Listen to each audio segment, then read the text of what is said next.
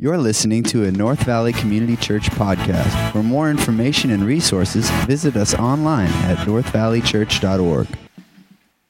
Well, good morning, North Valley. Great being with you this morning. Happy 4th of July week, I guess it is.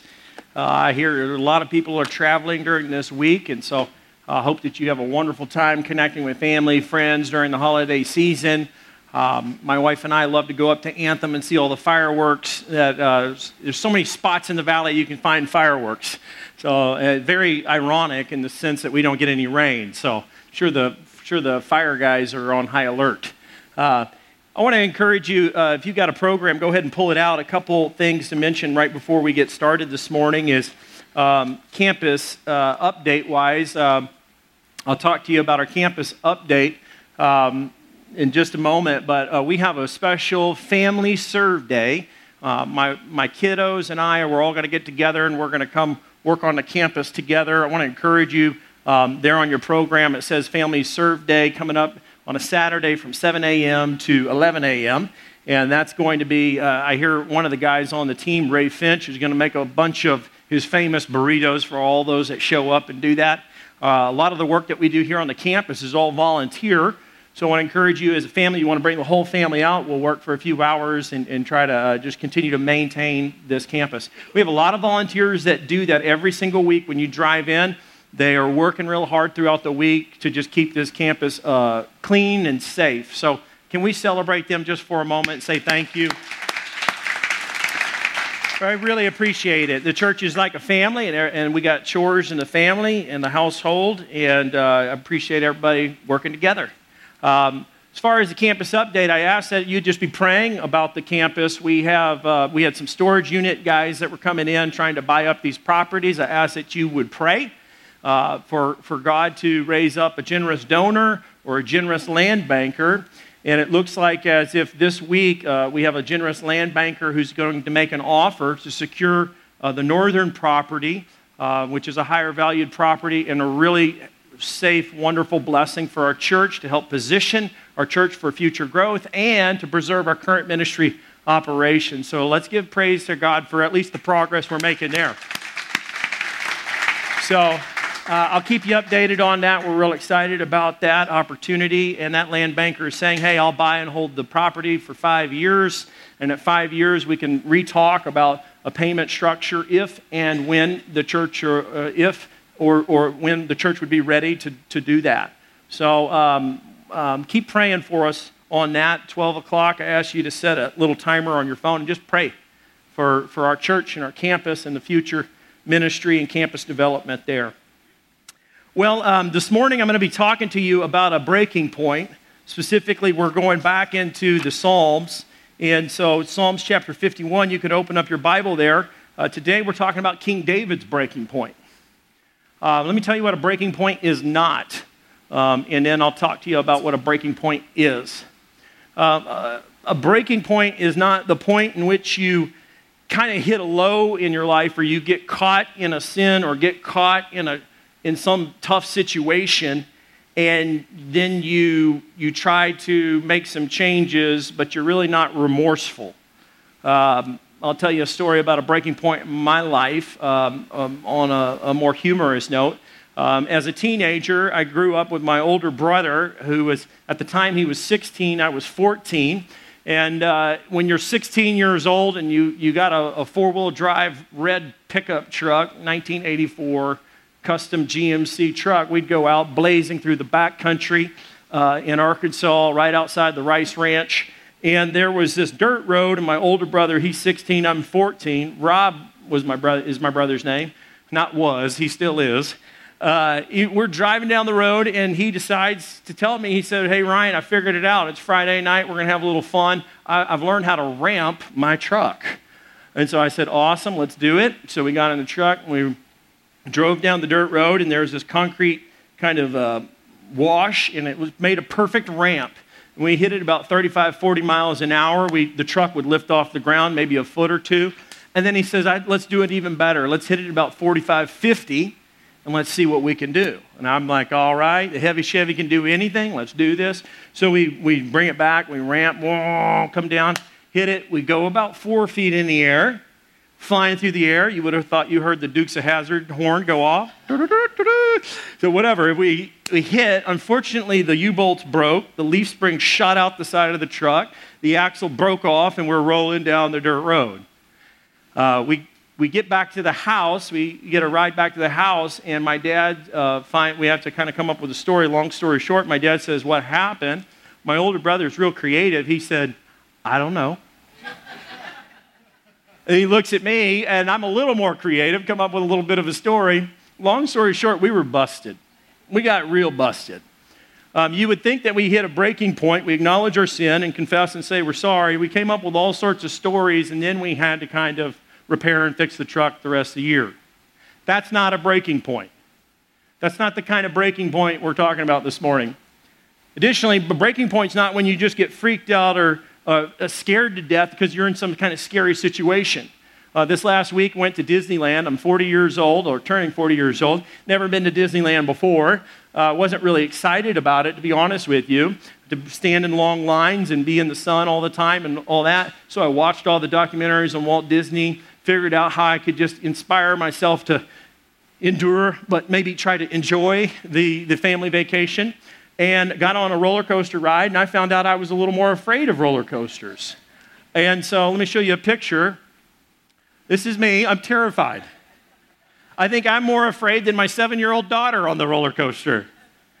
Um, when you go through a scary season or scary moment in your life, that's not a breaking point. What is a breaking point? A breaking point is the moment of one's greatest strain or weakness at which one gives into a temptation and falls into sin. That's a breaking point. I want to give you the backstory on King David's breaking point. A powerful king of Israel, a warrior poet, said to be a man after God's own heart. Let me give you the backstory before we jump into Psalms 51. In 2 Samuel chapter 11 and 12, we get the backstory. I'll read to you just a couple of verses. It says, In the spring of the year, the time when the kings go out to battle, David sent Joab and his servants with him and all Israel.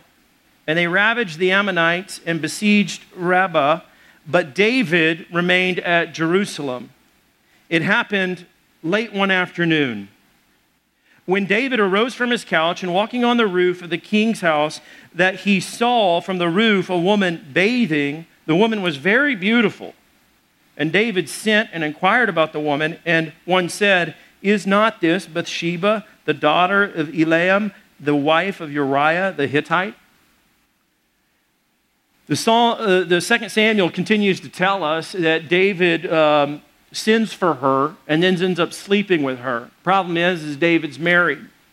And he chooses a soldier that's busy at war uh, to have an adulterous relationship with his wife Bible tells us that David lusted after his neighbor's wife. He commits adultery. He gets her husband drunk.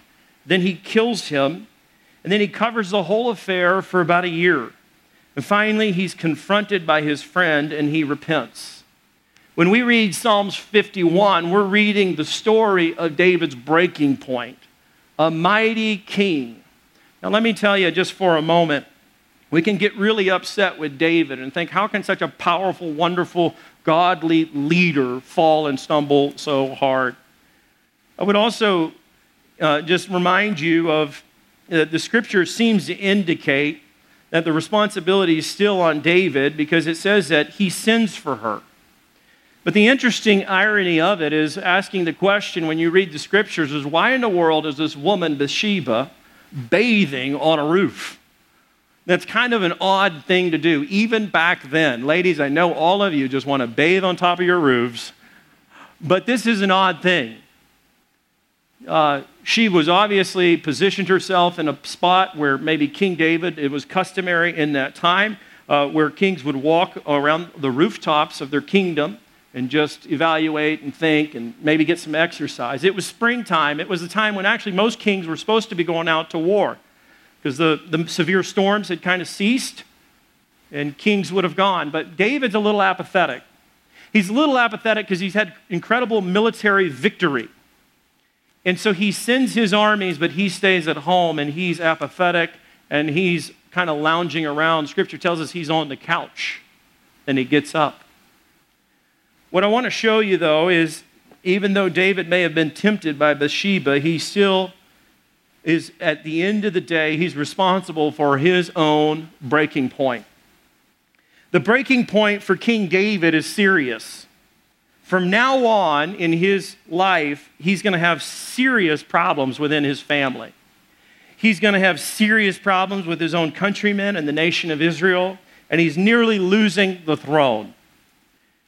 So, what do we find in Scripture? We find that David has a heart like God, and he returns to God in his breaking point, and he's going to allow this breaking point to become what I'm going to call a turning point. Let's read in Psalms 51. It says this Psalms 51.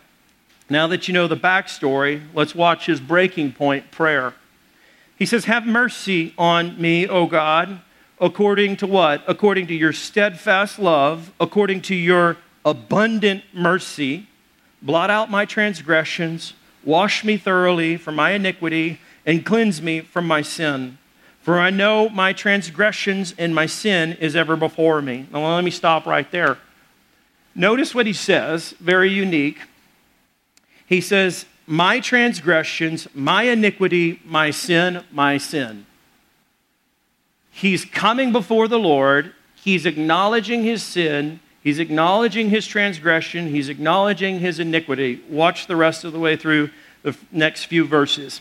Against you, O Lord, Against you, you only have I sinned and done what is evil in your sight, so that you may be justified in your words and blameless in your judgment. Behold, I was brought forth in iniquity, and sin did my mother conceive me. Behold, you delight in the truth and the inward being. You teach me wisdom in the secret heart. Purge me with hyssop, and I shall be clean. Wash me, and I shall be whiter than snow. Let me hear joy and gladness. Let the bones that you have broken rejoice. Hide your face from my sins. Blot out all my iniquities. And here's the famous passage that we know and we've heard Create in me a clean heart, O God. Renew a right spirit within me. Cast me not away from your presence, and take not your Holy Spirit from me. Restore to me the joy of your salvation, and uphold me with a willing spirit. Let's pray. Heavenly Father, I, I thank you for your word and the great case study that we get to look at at King David's breaking point.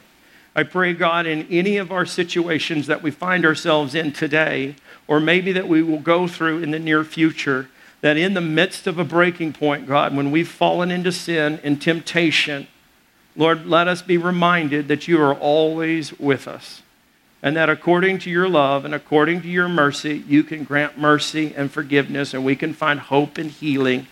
And so, Lord, today, in the breaking points of our life, might we decide to join you and let that turn into a turning point for our good and your glory in Jesus' name. So the question comes is when you hit a breaking point, what do you do? We're going to look at a case study in the life of David based on Psalms 51 the first thing you need to do is you need to realize the consequences of sin. In, in David's life, I, I am very appreciative of this. Um, we see that he uses words like transgression, iniquity, and sin. Transgression means that you've crossed the line. David knows that he's crossed the line morally and ethically.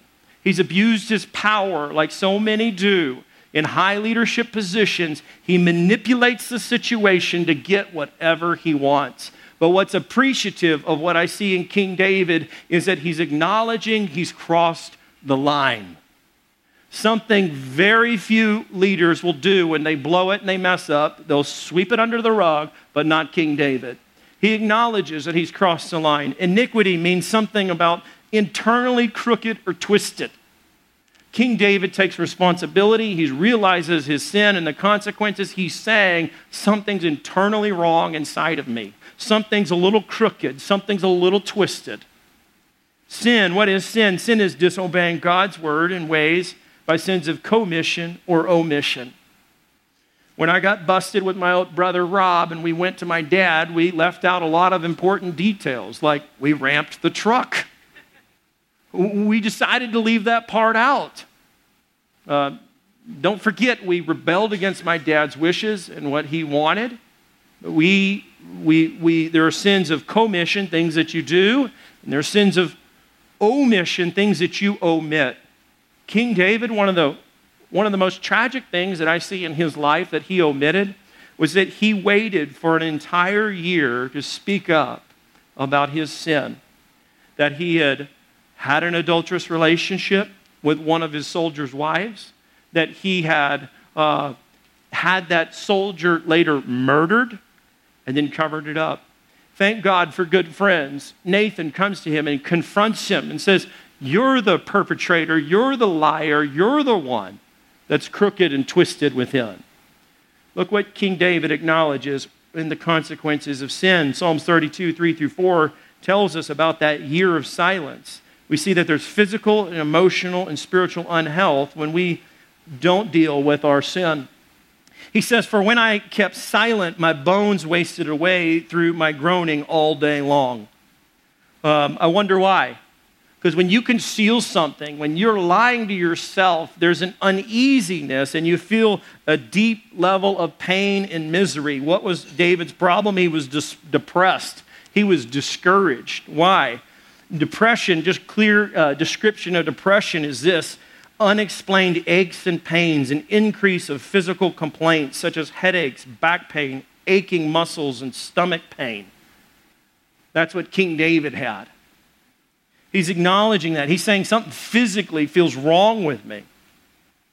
But it's also this emotional pain that he feels. He says, For day and night your hand was heavy upon me. He felt that the spiritual, the hand of God was heavy upon him. What was God doing? God was trying to get King David to walk through a breaking point. A real breaking point is realizing that you've fallen into sin and into temptation, and then asking God for his mercy in the midst of it. Day by day, he says, my strength was dried up as the heat of summer.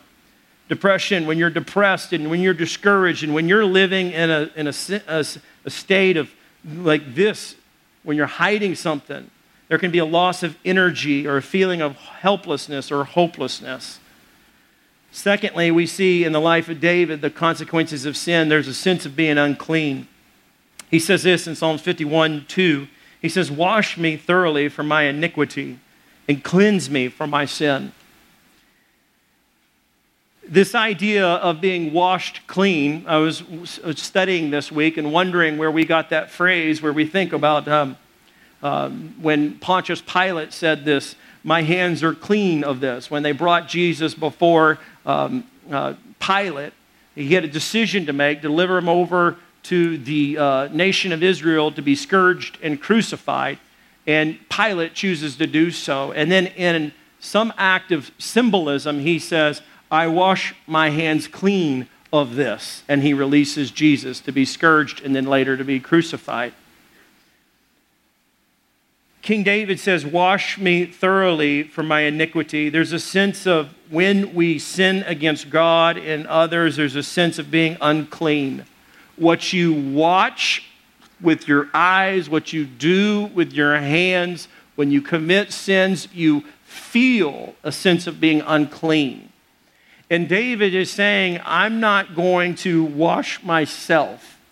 He says, I need God to do this what we see is an appropriate sense of remorse, and he's wanting to be washed by God's grace and his mercy, his, according to his steadfast love. Thirdly, we see that there's a loss of joy. Psalms 51 8 says this, and 12 says, Let me hear joy and gladness. He had lost his sense of joy. He's asking God to renew his joy. Let the bones that you've broken rejoice. Restore to me, verse 12, the joy of your salvation and uphold me with a willing spirit. Losing our joy is one of the most dangerous things that we can do as Christians. You can lose your joy by doing some of the following. We lose our joy when we become apathetic and dismiss the devotional life with God. King David was apathetic by not going to war with the rest of his soldiers that, that day after springtime. he was apathetic. When you get apathetic and you distance yourself from God, you can lose your joy. When we stop giving thanks and lose the attitude of gratitude, we can lose our joy. When you begin to dream outside of the will of God about wanting someone or something that's, that's not yours, that's called coveting, you can lose your joy. King David had a dream outside of God's will and saying, That beautiful woman over there, I want her. Go get her when you begin to desire someone or something or covet, want something, you can lose your joy.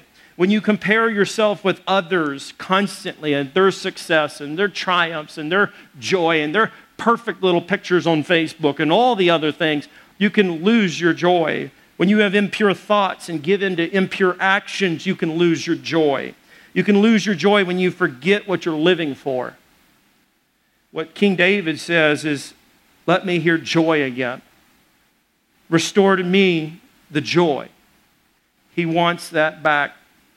Third, fourthly, we see that there can be a hardened heart when we don't deal with the consequences of sin.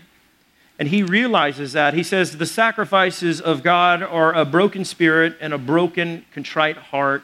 O God, you will not despise. What King David realizes is that uh, the heart of the hardened heart is a very dangerous place to be. He needed his heart to be broken because it was calloused, it was hard. In Scripture, a persistent inner refusal to hear and obey the Word of God, or in a more general sense, an uncaring or unsympathetic attitude towards God or towards people, is a hardened heart. When you say things like this, this is how you know if you've got a hardened heart. You say things like, I don't care. Or so? Or when somebody tells you something that's important and they try to point it out to you that you blew it, they say, well, oh well, it doesn't matter. Or maybe you say, it's no big deal. That's an indication that your heart is hard. All throughout Scripture, the Bible tells us negative examples of people that harden their hearts. Pharaoh had hardened his heart. The nation of Israel had hardened their heart. The Jesus' disciples had hardened their hearts. When Jesus taught about the parable of the four soils, he talked about the rocky places and the soil that was rocky, and he likened that to a hardened heart. What King David is realizing that when you're not when you're not letting the breaking point move all the way through and acknowledge your sin, then you're struggling with a hardened heart. And he's saying, God, I need you to break my heart prayers like we heard last week when Pastor Bob came in and he spoke and he said, You need to pray prayers like this Lord, break me. That's a bold prayer. Lord, break my heart for what breaks yours.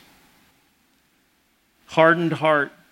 Fifthly, we see that uh, the consequence of sin is fellowship with God is fractured. He says, Cast me not away from your presence and take not your Holy Spirit from me. He senses that the Spirit of God is the relationship that he has, the presence that he has with God is fractured. The Bible teaches us this that, that God doesn't take away the Holy Spirit when we sin, but it does grieve him greatly when you sin. The Apostle Paul said it like this He said, Do not grieve the Holy Spirit, by whom you were sealed for the day of redemption.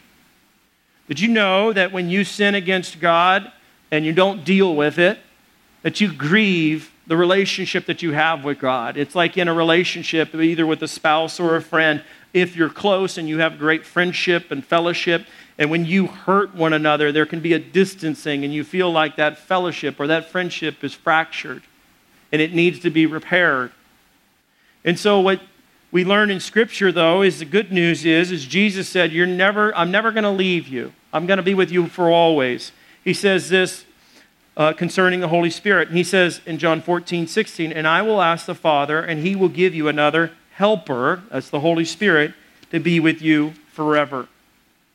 You can never lose the presence of God in your life, but you can lose the fellowship and the intimacy that you have with God based on how you're living in your relationship with God. It's just like a relationship you have with people. When you're at odds with one another and you haven't made up, then you feel a sense of distancing. King David acknowledges that. and doesn't want to lose that presence and that power. So he asks God to restore that, renew that, and that's the appropriate prayer.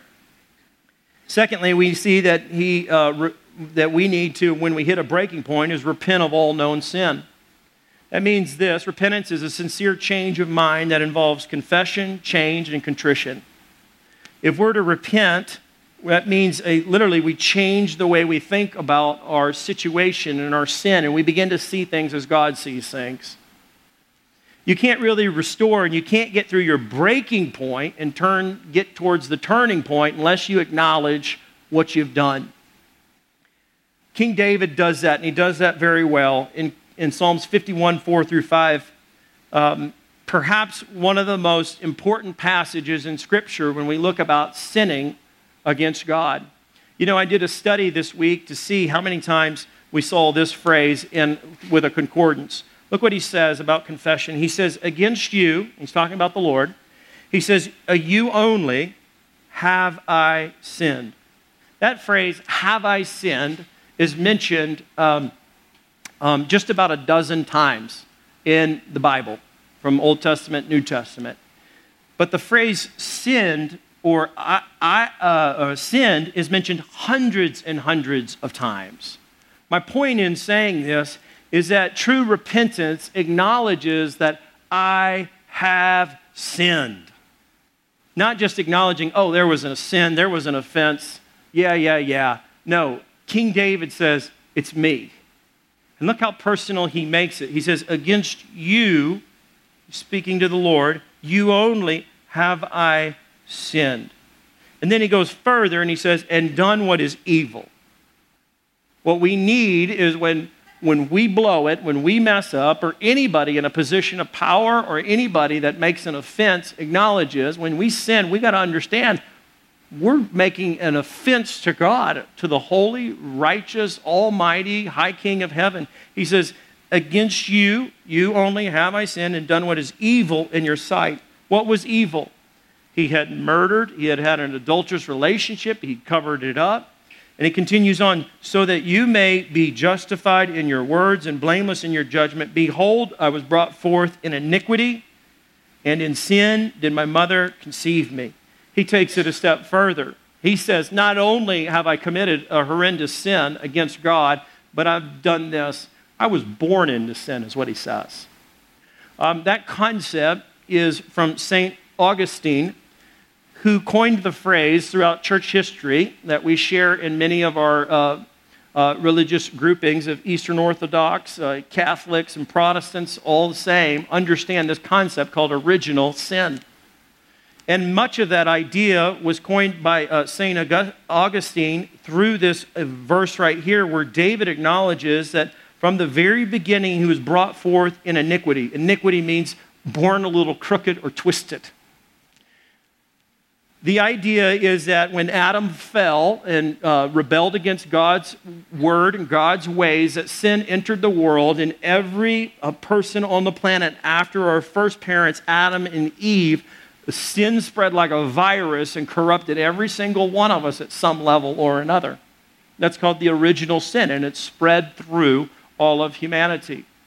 So if you when you uh, have children, if you've had children before, you realize that when you have a little baby and you release them on the floor and they're learning to walk, um, they'll grab a toy and they'll pull it and they'll keep it towards them. Then you have another baby and you let it loose in the house and it's chasing the other one, and the big brother or the big sister will have the toy, and then the little one will try to get it, and then the big one will say, pull it away and say, What? Mine. And then the little one will try to grab it, and then the big one smacks them, and then you're saying, Oh my goodness, we have a little baby fight on the floor. Then the next thing you know, one baby grabs the other baby and just bites them. Wah! Why is that? Because every single, you, we don't have to teach a little child how to hit, how to lie, how to say mine. We're born into that. There's something a little crooked or twisted in every single one of us. And what King David is acknowledging, he's saying, that was with me from the very beginning. And it actually gives us a little hope for humanity because we don't have to fix ourselves. We need God's superintending power from upon high to fix what's inside of you and what's inside of me. So the scripture tells us that from the very beginning it was like this. King David acknowledges and he makes this confession. Recently, I heard a story about a professional athlete that was busted with a bunch of drugs. And they asked him, Why are you, why did you take all these drugs? And he says, Well, uh, you know, I know it's, it's wrong or whatever. I hear it's wrong, but I really took the drugs because I have these problems and I really have a condition, and therefore I need the drugs. Very little responsibility was taken about his actions. Other, in other words, he just blamed it on some condition to, to medicate himself with illegal narcotics. King David doesn't do that. He moves from confession and he moves to change. Look what he says Create in me a clean heart. He doesn't say, I will create in me a new heart. He says, God, I want you to do this. I need you to do this in me. The, the heart that I have is not clean. The heart that I have is impure. The heart that I have is not right. Something's twisted internally within inside of me. There's iniquity, there's sin, there's offense. He says, Oh God, renew a right spirit within me he has a wrong spirit within him. He doesn't have the right spirit within him. What you and I need is when we hit a breaking point and we fall and we blow it and we mess up, we hit a breaking point, we repent of all known sin through confession and make a change. And we don't make that change just in our own effort, we ask God to do it in us. Contrition. This is heartfelt remorse. This is really feeling and sensing how God feels about it. It's not a trite little apology, but it's feeling a sense of deep remorse. He says, The sacrifices of God are a broken spirit and a broken and contrite heart. Oh God, you will not despise. Contrition is when, you when your heart is in it, when your apology is not just an apology, but it's a confession and saying, What I did to you was wrong. I'm really sorry. I know it made you feel this way. I feel terrible about that. Some of us don't have that emotional bandwidth to get there sometimes when we blow it. So, this is what we should do. You go into the other room and you say, God, make, break my heart for what breaks yours because I don't feel the pain and the hurt, maybe like you do, nor this other person that I've sinned against. So, change my heart. Great prayer is renew my heart cleanse my heart, change my heart. And we know this. The Bible teaches us that God is faithful to forgive us our sins as we confess our sins to him. That's the good news is that we don't have to clean up ourselves, that God cleanses us. Can turn your sins and make you wash you whiter than snow. If we confess our sins, he is faithful and he is just to forgive us our sins and to cleanse us from all unrighteousness. Not only do, do we need to return from our sins by repenting, but also when we hit a breaking point, you need to rely on God's cleansing mercy. David wanted God's mercy to cleanse him. When he hit his breaking point, he acknowledged his sin, he realized the consequences, he repented of them, and then he relies on the mercy he says, Have mercy on me. That's the first thing he says in verse 1. Have mercy on me. Mercy is getting something that you don't deserve. He didn't deserve it. He was a king. He had power. He had position. He had prestige. He says, according to your steadfast love, according to your abundant mercy. The plea of David's prayer was based on the character and the nature of God if you know who God is, you know how to go to Him and ask Him for what only He can give you. David didn't try to fix himself. He goes to God and he says, God, I know that you're merciful, and it's according to this, your steadfast love, the unending love, the covenantal love, the promising love. He says continually, according to your abundant mercy. And then he says this, would you blot out my transgressions? That phrase, blot out, would be like in a checkbook or a register where you're keeping financial records or debts or whatever. You take a white out and then you just white it out. He says, Would you blot out my transgressions, the crooked things that I've done, the wrong things that I've done, the evil things that I've done? And then verse 2 Wash me thoroughly from my iniquity and cleanse me from my sin. The important thing that you need to realize is that only Jesus can cleanse us from our sin. You can't cleanse yourself. Jesus can do that. Only Jesus can do that. 1 John 6 through 7 says, But if we walk in the light as he is in the light, we have fellowship with one another, and the blood of Jesus, his son, cleanses us from all sin. When you blow it, you need to know as a Christian that the price has been paid on the cross, that you experience his cleansing renewal, and you just need to claim that and say, God, I know that you went to the cross for all my sins, the past, the present, and the future. And today I'm claiming that by confessing to you, I know that you're just, I know that you're faithful. Cleanse me again. You feel that and sense that in that. You need to know that not a pastor or a priest can cleanse you of your sins. You need to know that not a reverend or some rabbi, nor teacher or some preacher can pardon you or cleanse you of your sins. The Bible teaches that Jesus and Jesus alone can cleanse us from our sins. And King David knew that it was God that gave the cleansing. He knew that it was God Himself that would grant the mercy and the abundance and the love to pardon him. In Psalms 51, 16 through 17, we learn that good works and religious acts cannot cleanse sin. You can't go to church enough. You can't make a great sacrifice or make some significant offering to pardon you or to free you from your sins, from that burden, from that hindrance that you feel. He says, For you will not delight in a sacrifice. He knows God's not going to delight anymore in sacrifices. It's not just one more thing that King David can do to try to make a, a, a, a appease for his problems. He says, Or I would give it. You will not be pleased with a burnt offering.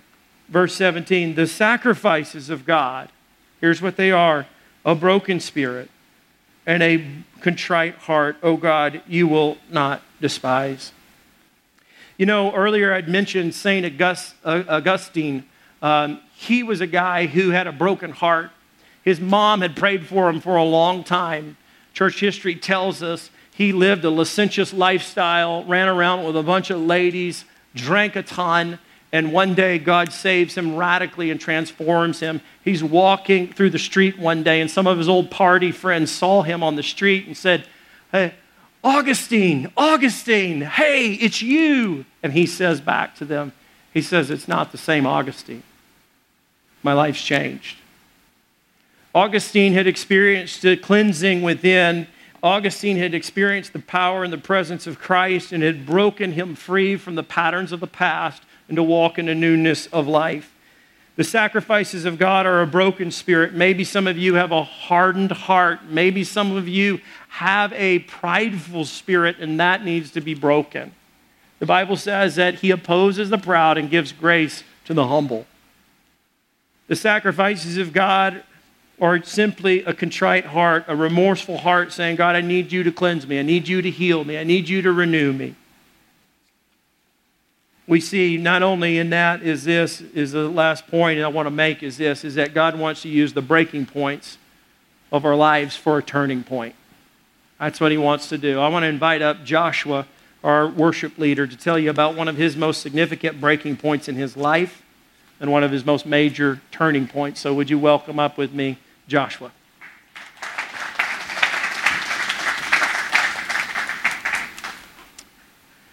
So, Joshua, you have made your big uh, trip out here all the way from Indiana and yes. uh, grew up on a, a, farm, and you have joined us, and you're doing an incredible job. I'm so proud of you.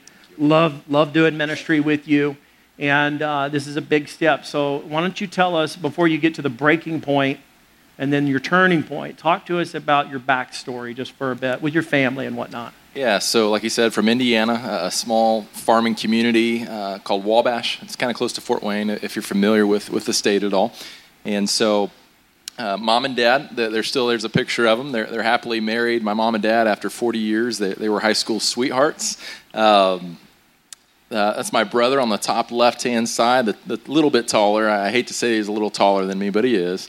Um, but he and his wife Heidi next to him have, have two little girls, uh, a two year old and a one year old. And then my sister Casey there in the white next to me.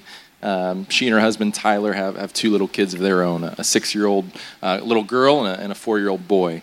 Um, so, so yeah, that's my family there. Beautiful family. I miss them. They're all back in, in Indiana right now, so that's been a little bittersweet. But um, yeah, I, I had the fortune of, of a great family growing up, uh, growing up in a Christian home, uh, going to church every Sunday, every Sunday night, every Wednesday night, uh, VBS in the summer. So I was, was very actively involved in that growing up. Thankful for that as I grew up through school and high school, I was very passionate about sports and was heavily involved in, in, in, that, playing basketball and baseball. Ended up doing that in college. I played college basketball at at a small Christian university called Taylor University uh, there in Indiana. Uh, while I was in, in, school, I was also an education major. And so after I graduated college, I spent the next five years in the public school system, teaching high school uh, health and physical education, and, and, also did some coaching as well with basketball and baseball. So, so I did that for five years, and then after that, I actually transitioned to life on the farm. And I did that for, for four years. Uh, my, my family, our family farm, uh, we've been in operation for, for about 183 years now. Wow. And so it's, it's been really, really incredible to, to be a part of that in a small way and, and um, so that's what I was doing for, for four years then after teaching uh, before moving out to, to Phoenix about a year ago. And so in your farm, I mean, it's uh, been in the family 183 years. How big is the farm, and then what all do you guys farm? Just yeah, so set, set a little set a little up. so we grow corn and soybeans, and uh, we, we farm you know, couple couple thousand acres. So it's grown over the years. My dad has done a really great job and, and being a good steward with, with that in his lifetime. And then we also have livestock. We have a, have a pig operation, a, a hog farm, uh, if you will, and uh, we we have a bunch of pigs. And how so, many is a bunch? we have about twelve thousand pigs that we take care of at one time. So I, that's a lot of bacon. It is. Yeah, yeah we're, we're, feeding America. Yeah, put, putting food on the America. Table. Yeah, right. so that's what I did for uh, most of my time was spent uh, with, with, the hogs and, and, taking care of that. Also with, with the grain farming as so well. So your story is a little bit like mine. Like you got a, a solid family, but then you know you went through a season of rebellion, and you know for time's sake is let's speed that up. But you told you told you talked about earlier just that kind of a led, ran towards a pathway of rebellion, living a licentious lifestyle,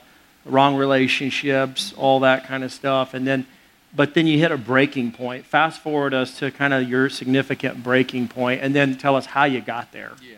So, as he mentioned that, and I'll touch on that a little later, but the breaking point I, I found myself in was several years ago when, when I actually found myself um, with a, system full of, of antidepressant and anti anxiety pills that I ingested. And I had that in my system, and I also found myself a few hundred feet up in the air. I, I had climbed a, a cell tower, and I was ready at a point in my life where I was ready to, to end my life. And so that was my breaking point. I, I had stopped trying to trust in the Lord, and I tried to take matters into my own hands, and, and I was just done.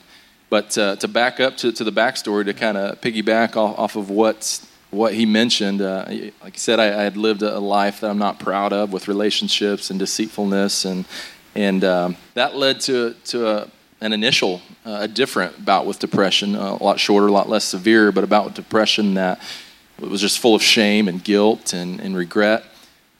But the Lord pursued me uh, then, and He pursued me and and and he ultimately led me to a point of repentance that Ryan talked about, where I was going in this direction and he was calling me to turn around and go the other way. And thankfully, I was obedient to that and, and confessed the, the sin that I needed to confess to him, not only, but also to people that I had sinned against uh, along the way. And, and, that really led me to, to a whole new season of life, a season full of joy and, and, and peace and, and just a whole new path. He, I started getting plugged in, in in, my local church, serving in, in different capacities. One of those being uh, music ministry, and um, it wasn't long after that that God really started to put a, a desire for for ministry long term on my heart, and that's something that I really saw Him leading me to in my future. Met met a beautiful young Christian woman, and and we were soon engaged after that, and had marriage on my radar. Life was great, but then uh, the walls or uh, the, the wheels started to fall off. Yeah. Um, I made the difficult decision of, of, ending that relationship with my fiance, and uh, I had a peace about it at first. But but a few months went by, and I had ended the relationship altogether. A few months went by, and I reached out to her again. I, I realized that I had made a huge mistake. What did I do? I, I ran away basically And so I tried to reach out to her again and, and try to make amends and, and seek grace from her and hopefully get a new start, fresh opportunity. But understandably, I'd broken her heart and, and she didn't want anything to do with me at that point. And so I was left with, with, with my regret, and that turned to shame, and the shame in, into another season of depression. Only this time it was much worse. Um, four months went by. I woke up one morning, and, and it was this morning that I was talking about right at the beginning where I just had enough. You know, I decided to take all, all the pills that I could get my hands on and, and went to a cell tower and, and was, was ready to, to end it right there. So. And so you, you crawled that cell tower that day, probably, uh, my guess is because you just kind of listened to the voice of the enemy and not trusted in God's mercy and grace and all that. And so you're hearing vo- the, the, the voice of the enemy saying, just take yourself out. You, you were experiencing major regret, major discouragement, and really walking through a dark time. But what, what got you down that day? How did God intervene in that breaking point moment where you're beginning to acknowledge the things that went wrong? Yeah, and before I touch on that, real quick, it wasn't just the shame from, from the broken relationship. Everything that he had dealt with and released me from earlier with my sinful past, it just came flooding back and just yeah. added to that shame. Yeah. But yeah. but that day, thankfully, he, he met me at that cell tower. And, and in the midst of the lies that, that Satan was, was trying to tell me and get me to believe, um, I've never heard an audible voice from the Lord. I don't know if you have, but I haven't. But in that, that moment, in that day, in the midst of, of the lies that Satan was trying to feed me, I, I just felt and heard within the voice of the Holy Spirit, just saying something simple. And it was just basically, Josh, what are you doing? This is not right. And, and, and in that moment, I didn't feel any hope when I felt that and heard that. I didn't think that I would ever get better. But I just simply chose to be obedient to that and that voice. And, thankfully, he, he led me down that day and, and in a way that obviously I didn't have planned in, but yeah. uh, he showed and, up. And you've shared with me your story more in depth. And, you know, I, I know it's, his story is like so many of our stories where it's one step forward and then two steps back. And then sometimes it's two steps forward and then one step back. And, but you you had an incredible experience where you said earlier you were in that hog barn. Take us right there. Yeah. What kind of moved towards a turning point in your life? Yeah, so fast forward, four months was when, when the incident with the cell tower happened. Fast forward seven months, I was still in a very dark place, not any better at all. And uh, of all places, God showed up again, this time in a, in a hog barn, of all places. I, I, was doing my morning chores, suffering my way through those. Um, that's when you're, when you're battling depression, that's not a fun place to be, surrounded by hog crap. We'll just call it that. I mean, it is what it is. But 12,000 of them. 12, yes, yeah, not a fun that. place to be when you're dealing yeah. with depression like I was. But that day, and, and walking around, I, I would spend a few hours out there and one thing I would do a lot of times was, was put some earbuds in and listen to music and, and help try to pass the time.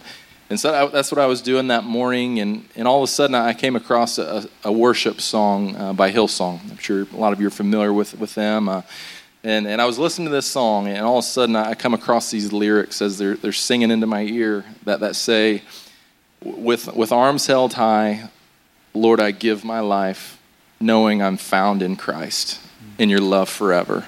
And those very words, that, that truth, uh, just penetrated my heart. And I just felt in that moment God's grace just come flooding over me in, in an incredible way. The depression that I had dealt with for so long, the, the depression that I thought would never uh, leave me, uh, it was lifted in that moment. And, and yes, it, it, was through a song, which was incredible, but little did I know that, that my family, through the love of my family and my church, and, and how God was just priming my heart for that moment. Um, but, but He released it in a moment, and I'm so thankful for that. Um, Hill, Hillsong in a hog barn. That, that's my story.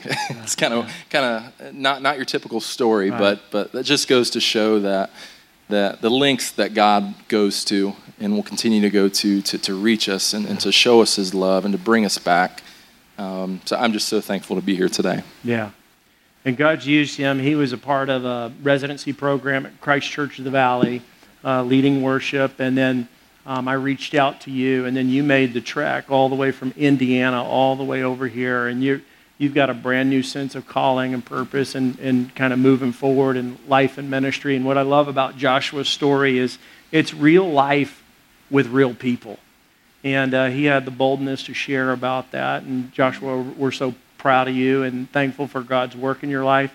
And I think you got a tattoo of a cell tower. Yeah, so if you arm. see these tattoos, I'm not that bad of a guy. It's just kind of my arm of remembrance. I do have a cell tower here, and, and just kind of the story, just just to help me remember and be thankful. Cause Ma- maybe you need a hog barn on the other side. I don't know about that. Yeah.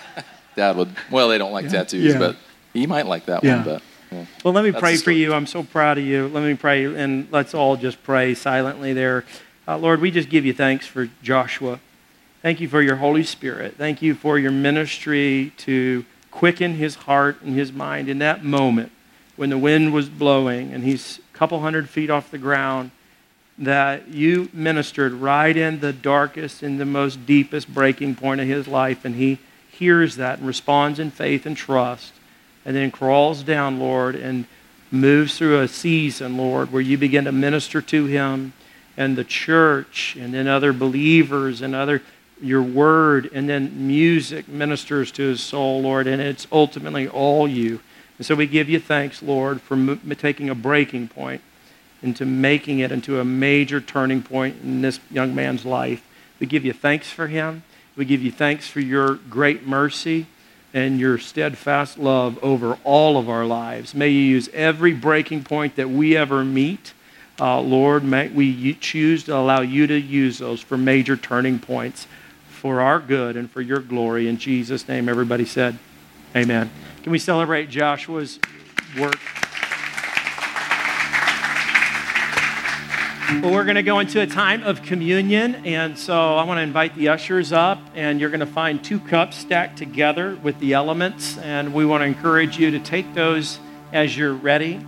Um, communion is an opportunity for believers that have placed their faith in Jesus Christ as Lord to remember the great mercy and the great love that was displayed on the cross of um, when Christ uh, made a sacrifice once for all. So today, it, maybe you acknowledge there's a breaking point in your life, either that you're in or that you've sensed you're, you need, you're going through. And you ask God, God, forgive me for that. I confess that in the name of Jesus. I ask for your cleansing according to your faithfulness, according to your kindness and love. And then allow God to use that, the Holy Spirit to guide you for a turning point, a significant turning point in your life um, from beginning to end, from the beginning of the story of God's work in humanity. He is faithful, He is redeeming, and He is restoring His people day after day. And so today we call upon the Lord. Let me pray, and we'll be led in worship, and you can take communion as you're ready. Heavenly Father, we thank you for your mercy. We thank you for the power and the presence of the Holy Spirit. We just pray, God, in this time, might our hearts be more sensitive, might our minds and our bodies be more aware of who you are and how wonderful your name is above all other names. Lord, might we experience that cleansing power of forgiveness. And in our breaking points, with confidence, we can turn towards you and allow you to use those for significant turning points. In the name of Jesus, amen. Thank you for listening. To become a supporter of North Valley Community Church, give online today at northvalleychurch.org.